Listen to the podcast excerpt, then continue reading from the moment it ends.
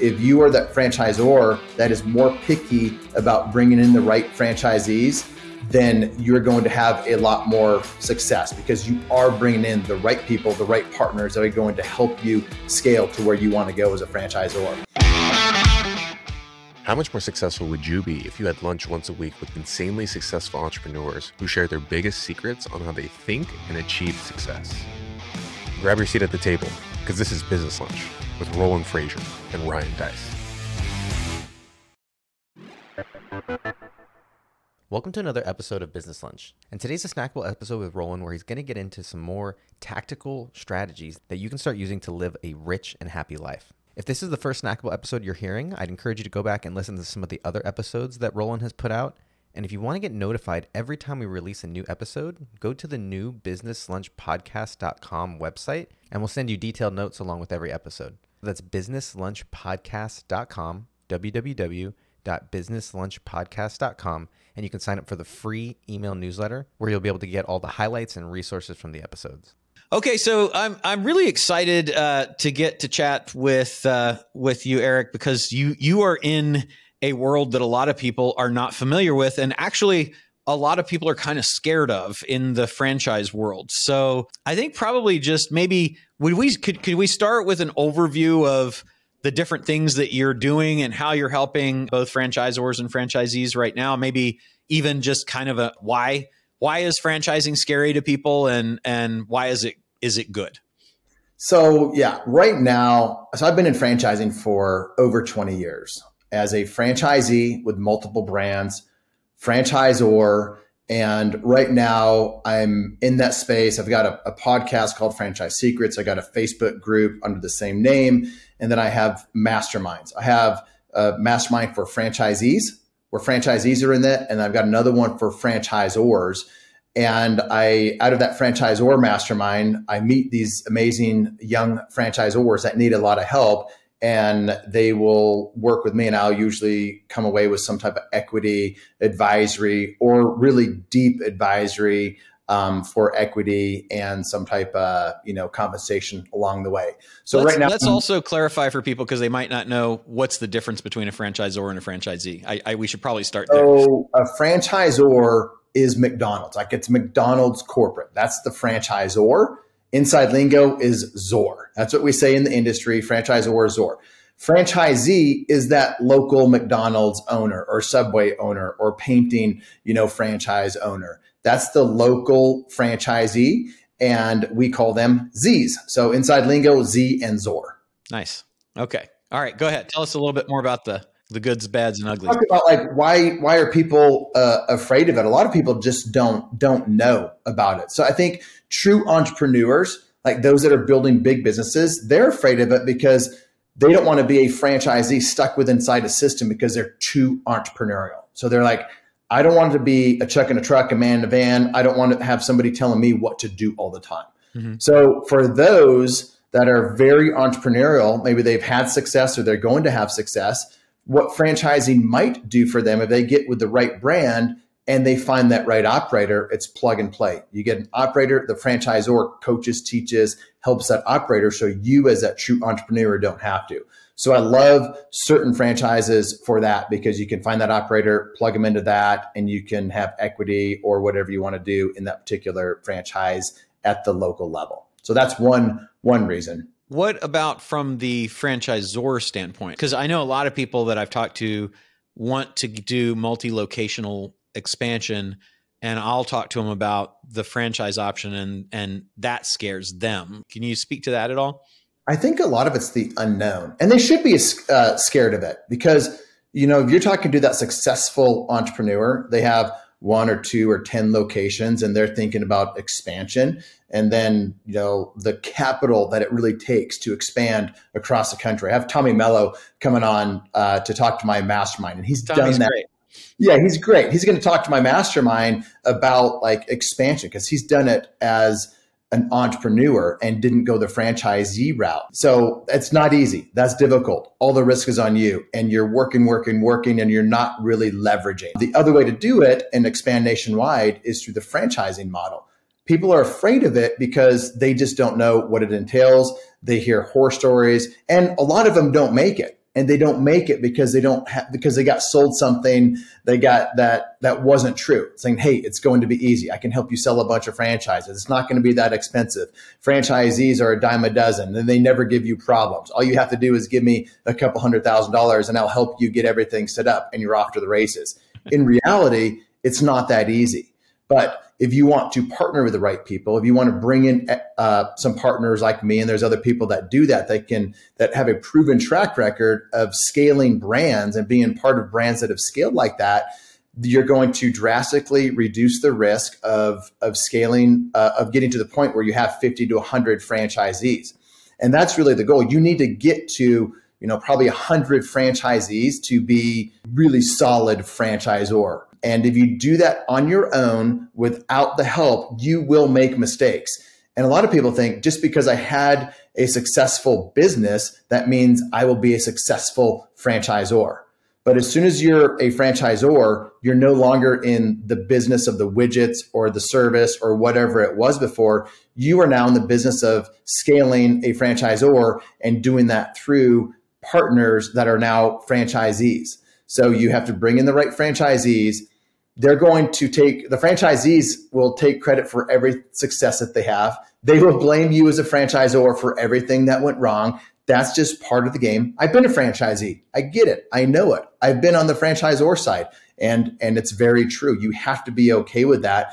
And you're in the business of helping other people become successful business owners. So very different um, types of business models but I think it's an amazing way to scale a business nationwide and you as a founder don't have to be in the business all the time if you bring in the right people. Yeah, because it, it really provides self identifying operators, right?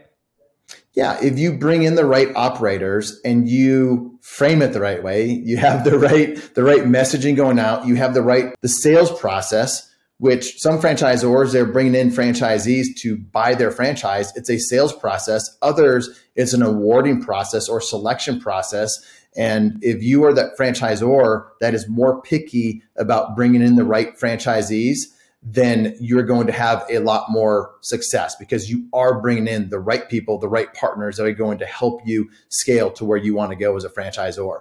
I was just talking to somebody the other day, comes from the internet marketing world, of course, and he's got a successful brick and mortar. And, uh, and he said, Eric, this does not have to be a 60 to 90 day sales process. I can compress this into a two week sales process. I'm like, you could, but should you? And he's like, yes, I should for all these reasons. And I said, no, you shouldn't for all these other reasons. Would you bring on a business partner that you've never met in person, that you've never really had an opportunity to spend time with and to and to learn about and to be with them? Like this, don't think about you selling them. Think about you bringing them in as a business partner. That's the mindset that you need to have. And and too many franchisors want early on want to get butts in the seat. They want they want franchisees and they are missing out on bringing the right franchisees. And so if you bring in the first 10 franchisees, they're the wrong fit, cultural fit, fit from being the, the right entrepreneur for that particular business, it's going to be a disaster. It's really going to be hard to scale after that. But if you get the first 10 franchisees that are aligned culturally, you have the right systems, they're making money right away to the expectation that they have, then it's really easy to go from 10 to 20 to 50 to 100. And easy with asterisks because nothing's easy, but that's that's the easy way to do it. But most people get it wrong, Roland. I love it. So we were talking uh, a little bit before before this podcast about the three or so kinds of different people, and I'd love if you could kind of talk about how do I know what's right for me? Because I think a lot of people think that there's only the franchisor who is the company that wants to expand rapidly using that as the method of expansion and the franchisee who's a person who's an operator owner operator that's effectively just licensing a system and they're going to kind of work in the business but there's also a level of master franchisee that um, will buy a territory and still primarily be an operator or kind of overseeing it. And then there's the absentee franchisee investor, like you see Shaq and Magic Johnson and a lot of famous people that have Tom Brady, you know, a bunch of franchises, and they're not doing anything in them. So there's really these four types of people. Could you speak a little bit to what's right? well, maybe to each of those different four positions or types of people, and then kind of what's the right set of circumstances that that that any one of those might be a fit for somebody that's that's watching or listening to us right now. So let's call that second group the the well capitalized entrepreneur that has operational people infrastructure that can go big with a company. Okay. So that's where you've got, you know, Drew Brees, Tom Brady, uh, Shaq, and and others, and then people that you've never heard of. You open up the multi-unit franchise magazine, and you see people that have hundreds of different franchises. So those just call them, you know, wealthy, backed by private equity franchisees. So you've got the money and you've got the operating partner and infrastructure. Those you can go with a brand. Most of the time, you want to go with a brand that is proven. And then you can go and continue to, to scale that around the country, grow around the country. Sometimes you um, are going with an unproven brand and you have so much belief in yourself or you have some special arrangement with the franchisor because you're bringing in star power or or credibility or whatever it is. So you can maybe get some upside in the franchisor by being a part of the franchisor like that. And then you have more say in the franchisor. So you have influence with the franchisor if you are a big franchisee with deep pockets and good operational people. So call, we'll just call that like the really, that's a multi, not even multi-unit franchisee. That is a, a massive franchisee. And that's kind of what we we're talking about earlier on my podcast. We could, you get the entrepreneur gets a franchise as a franchisee just brings all the right people in place and the franchisor is the one that trains all of them and helps all of them. So that's the advantage of somebody with capital like a Shaq and some infrastructure like a Shaq can get into a brand like that. And then you've got just the normal multi-unit franchisee.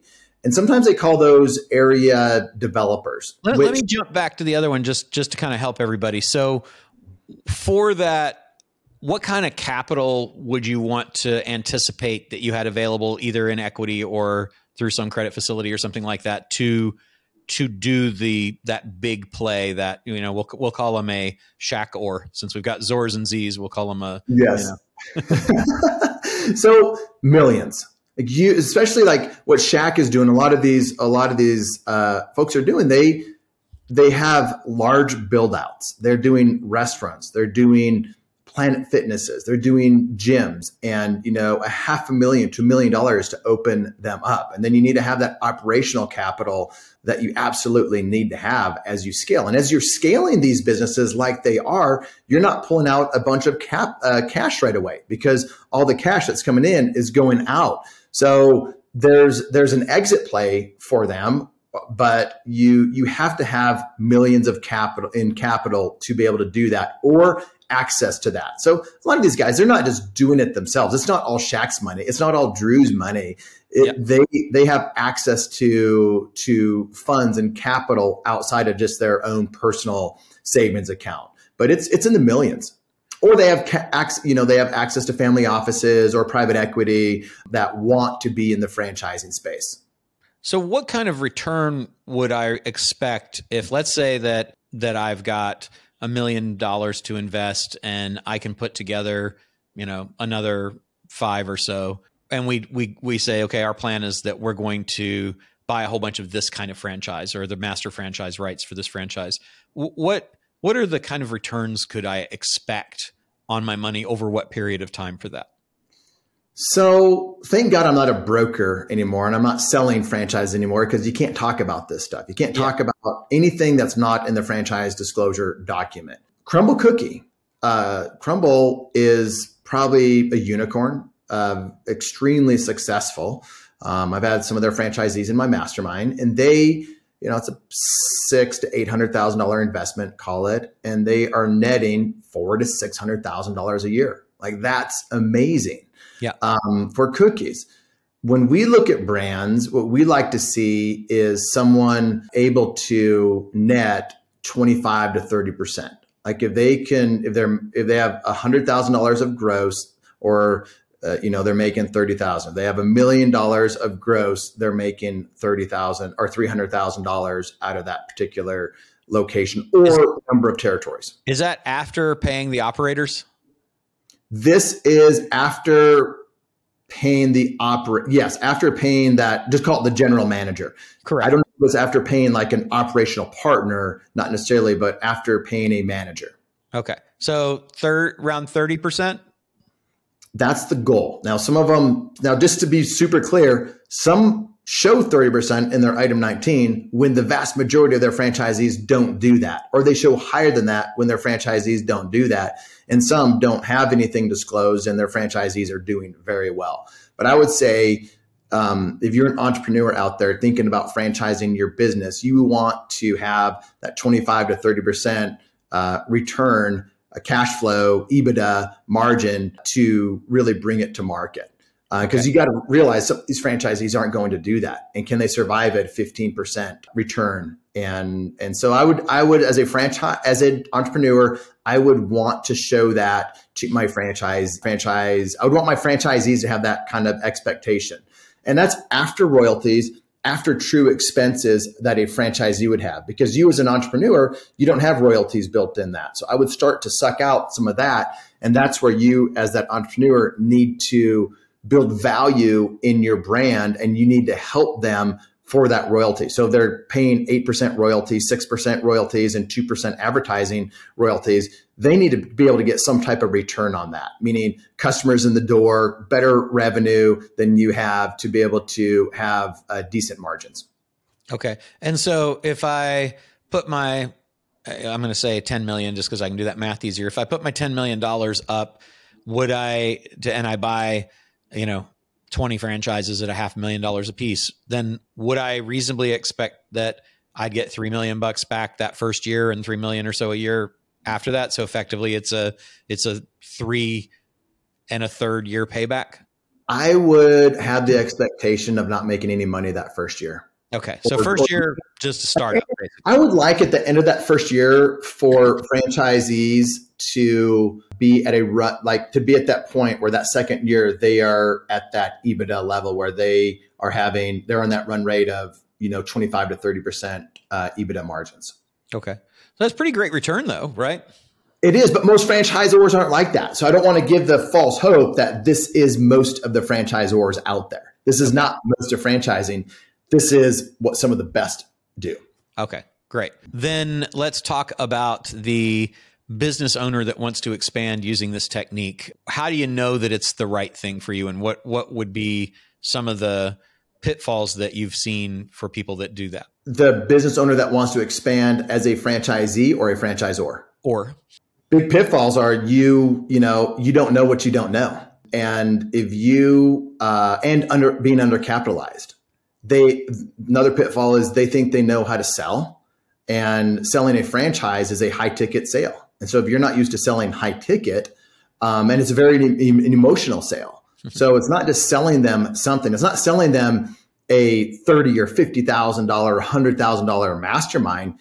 You are changing their life. Like they are quitting their job or they are putting a significant amount of their life savings on the line. So this is uh, not an easy sale. And that's where a lot of franchisors that I talked to, they thought it was going to be easy and it's really not. Because you're not just selling someone how great your opportunity is you're fighting against so many great amazing franchise development people which are franchise salespeople that know how to sell franchises. That's their job. That's what they're really good at. And they are they're amazing at that. They make millions of dollars a year doing that. So now you as a founder are going not knowing anything about having never sold a franchise you're going up against somebody that sold a thousand of them and it's really difficult. Plus, you don't have anything proven. Like you know it's great, but there's so many things that you're limited on telling them that they can't that you can't tell them legally. So you can only tell them so much, and they're getting sold somewhere else.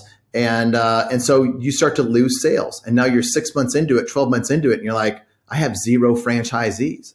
This is not as easy as I thought. This is this is actually a bad thing.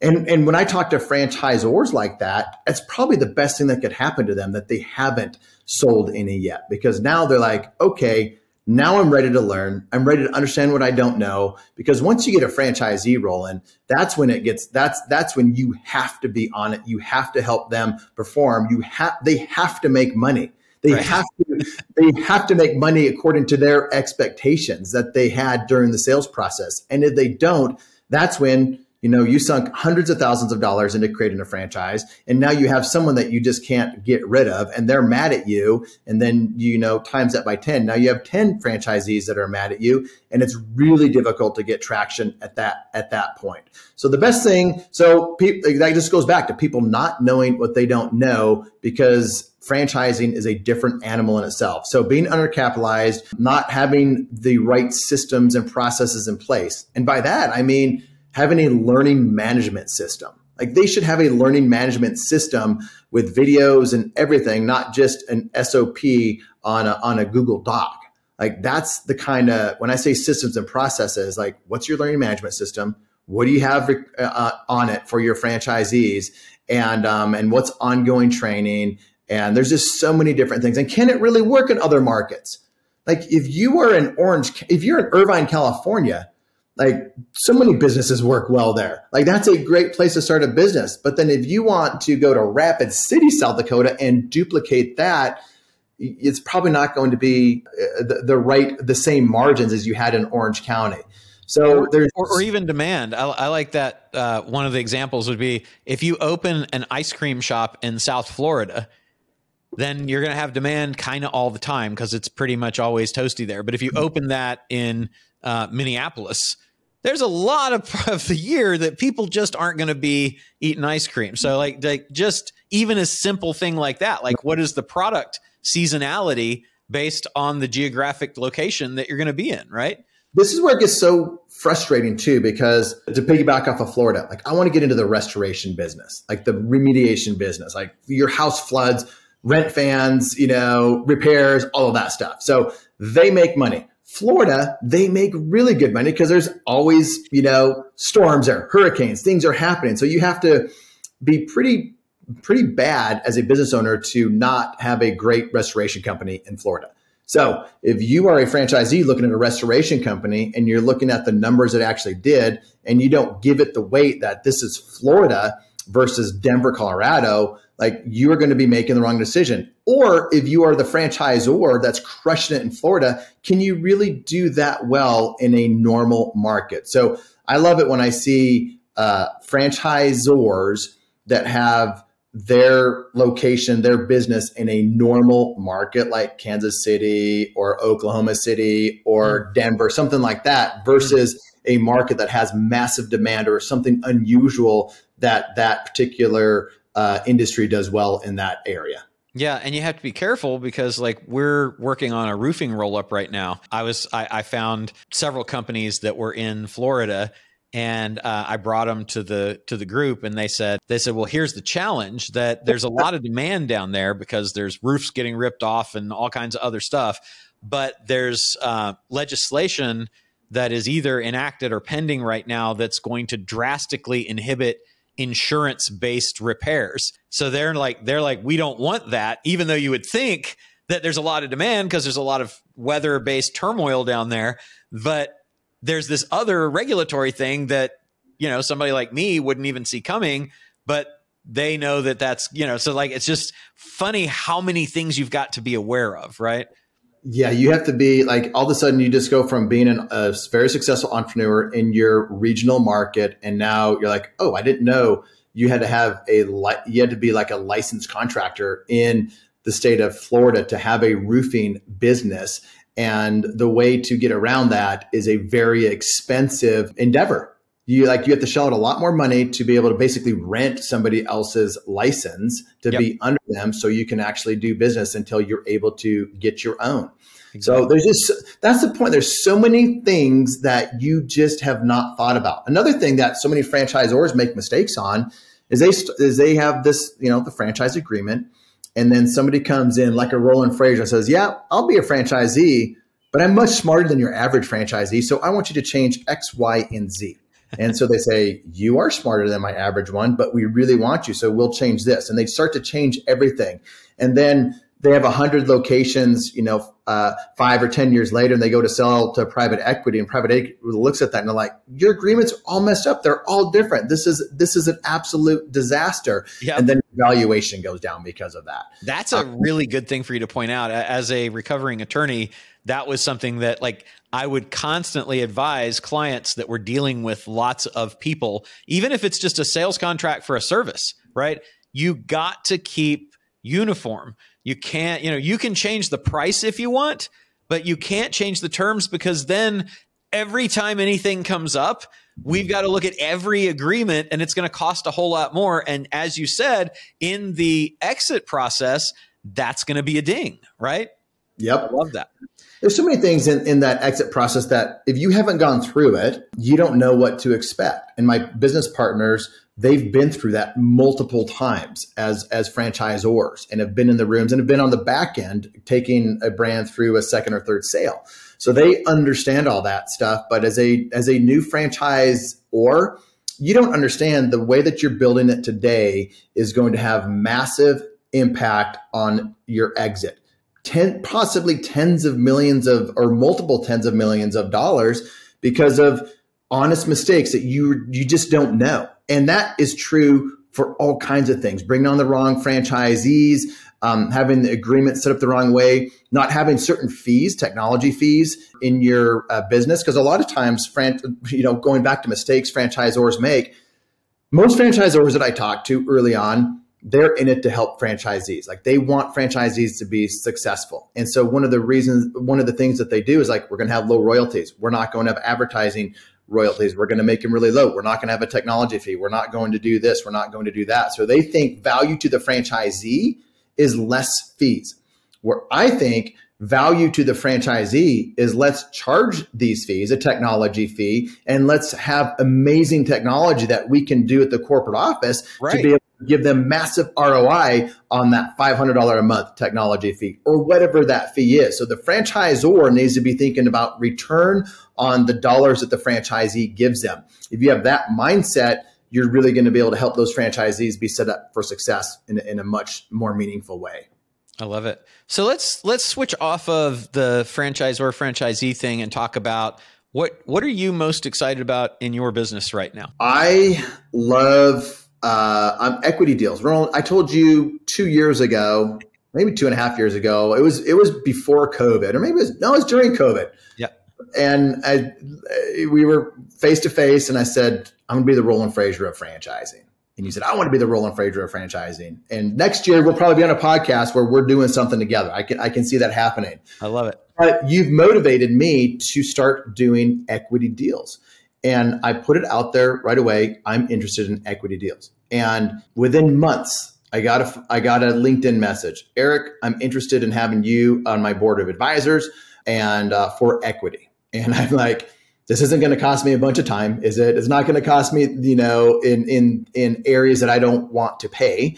And they said no, and and I said no to uh, the time commitments and the things that were no goes for me. And they said yes to, to advisory shares and yes to the uh, commitment that I was able to give them. And it's worked out fantastic, and it made me want to do more of them. And that particular franchisor came onto my podcast and had over a million dollars of franchise fees collected from that one podcast with 10 franchisees. Now we set up for it. He was he he had the he was at that right place in growth to be able to take advantage of my podcast like that. But it helped me also realize that I have the audience. I stopped having franchisors on my on my podcast because everyone wanted to get on my podcast, and then they would tell me, "Oh, I got three franchisees because I was on your podcast." I'm like, I don't even know how good your brand is. I had you on because you had done this one thing that I thought right. was really cool. Right. So it made me realize the value of my podcast and the value of my influence. And so I started to say no to a lot of those franchisors, which made the franchisors that did come on even more valuable. My audience was more valuable to them.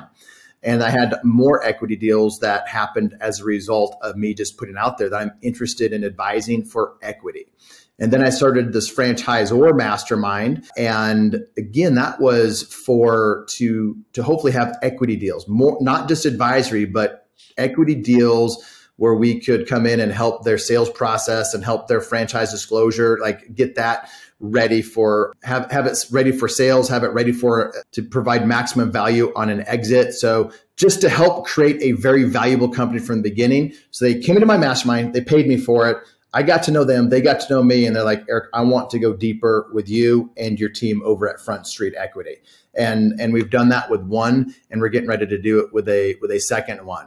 And that brings me energy. Like I love having those type of strategic conversations with founders that really care about their franchisees. And I was in a meeting yesterday with a potential uh, partner over at Front Street as he's a franchisor, and he's like, he said, Eric, I want these franchisees to be successful. Like if it's if they're not going to be successful, and we were looking at that 30% margin that we were talking about, that was success to him. If they can he achieve that 30% margin, the average franchisee. And so I love having conversations with founders that have the right the right heart, the right reason why they are a franchisor. It's to make money, but it's also they're making money because they're helping make a lot of people a lot of money as well. And then, you know, we you and I have talked about this before that this investing mastermind. That's the third kind of thing. I've got the franchisee mastermind that I love, the franchisor mastermind, and the passive investing mastermind, where it's helped my partner in that, Justin Donalds, open my eyes up to this whole world that I was never actively involved with. And now I've got deal flow that I've never had before. And I can bring deal flow and tax breaks and, and so, so many different strategies to entrepreneurs and high wage earners to help them have a lot of freedom in their life and make more passive income to get out of the rat race and have an amazing life. So those are the things that are really bringing me energy right now. That's awesome. That's really cool. Um, so, for people that want to listen to your podcast or get involved in the masterminds or find out more about franchising, franchising as a Zor or a Z, what uh, what are the best ways to do all of that? The best way is scalablefranchise.com. I ripped that off from you because you guys like had scalable. I'm like, I love, I love scalable. So scalable franchise that has my, all of my franchising stuff on there and is very clear on whoever you are, wherever you want to go in franchising, you can find how to uh, reach me there and you can see the different things that I offer. My podcast is called Franchise Secrets and my investing mastermind is called Tribe of Investors. And uh, and my buddy Justin Donald's the uh, my partner in that, and he's got a book called Lifestyle Investor and uh, it's a fantastic book, and he's a fantastic partner. I feel like Franchise Secrets should be a book. Is there anything, any thoughts of that coming out? People keep, ta- you know, people are always talking about books, and someone was just mentioning that to me yes, uh, yesterday. No thoughts, no, no desire for that, but, but it's because I don't know what I don't know, and I don't want work. Are you doing an event, or do you do do you have a, an event that you do for your franchisees that kind of sets them up for all the information they need and all that kind of stuff? Uh, everything's virtual right now. I've taken a real kind of low key because everything started out of the pandemic. But so I got real okay though. Do you do you do a virtual event that is kind of like an introduction to franchising and all the cool things and all that stuff?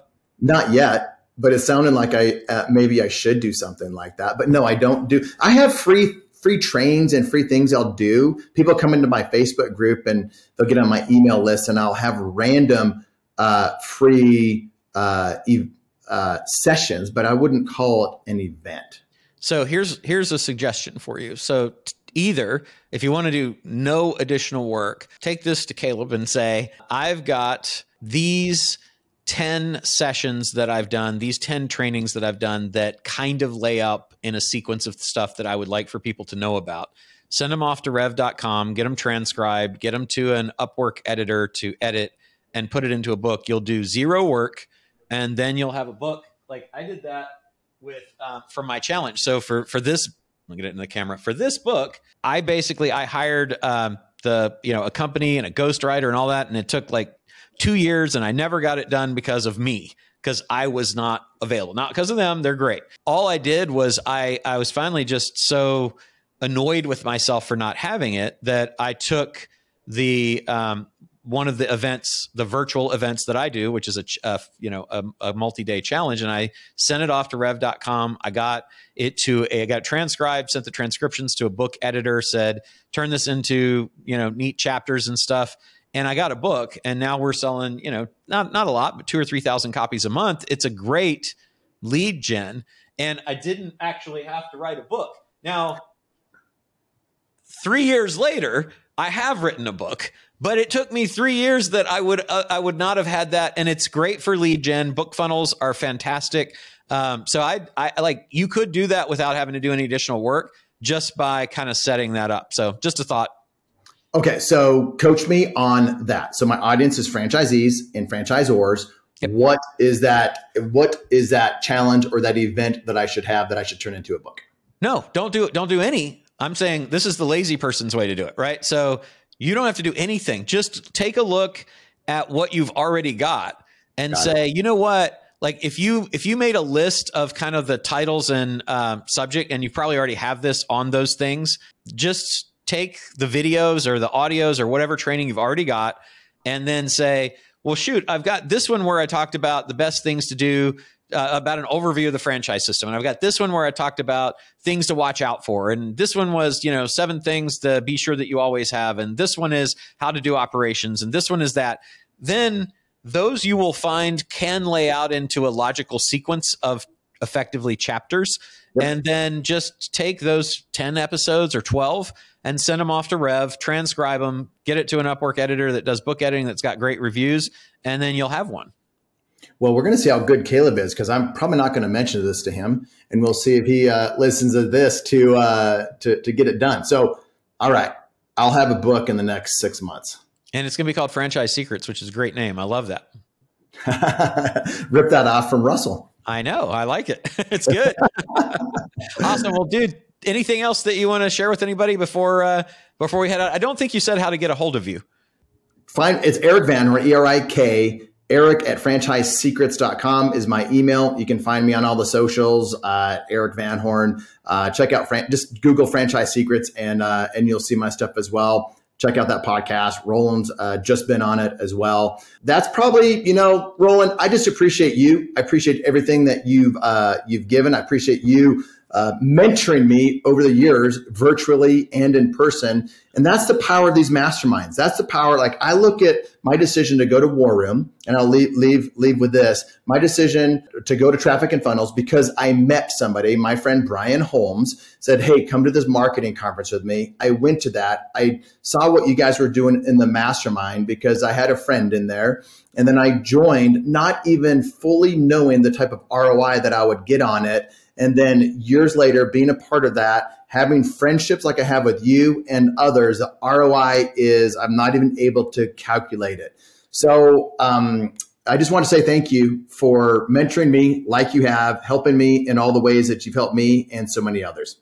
Awesome. I appreciate that. And I love to see all the things you've done. It is really, really impressive and cool. And, um, and also that you have that servant's heart that you're you're really focused on serving the audiences that you serve and that that makes all the difference. Well thank you for coming and hanging out here with us and uh, you guys should all reach out to eric if you have any questions or thoughts or uh, interest in franchising uh, the franchise secrets podcast. Great podcast lots of great guests and um, we'll see you next time on the next episode.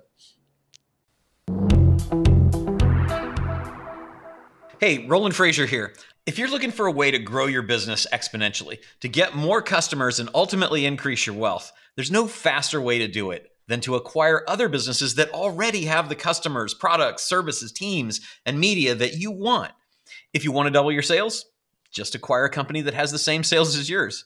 It sounds simple, but far too many people end up starting new businesses that fail and forget that they could skip all the hard stuff and just acquire one that already exists. There's a reason why private equity firms, family offices, big companies like Apple, Google, and some of the smartest entrepreneurs on the planet do not start new businesses from scratch. They acquire already successful businesses. And when they do it, they instantly increase their sales, their profits. If they want market share, they increase that. They can get new products and services to offer all instantly. Hey, look, 90% of new businesses fail. 90%. Why not acquire an already successful business and increase your chances of success by 900%?